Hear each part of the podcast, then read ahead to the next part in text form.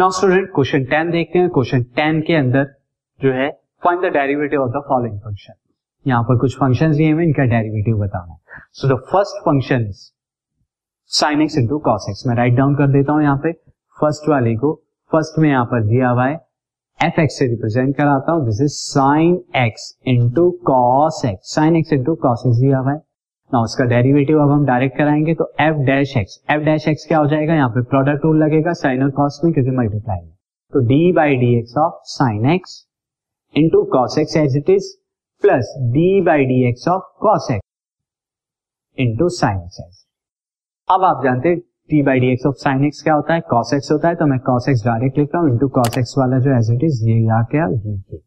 ना D by D x of cos x में directly कितना लिख लेता हूँ माइनस के साइन एक्स होता है ये and then sin x as it is।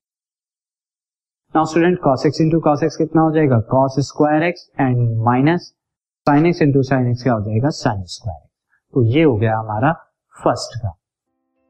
This podcast is brought to you by hub hopper and Shiksha अभियान।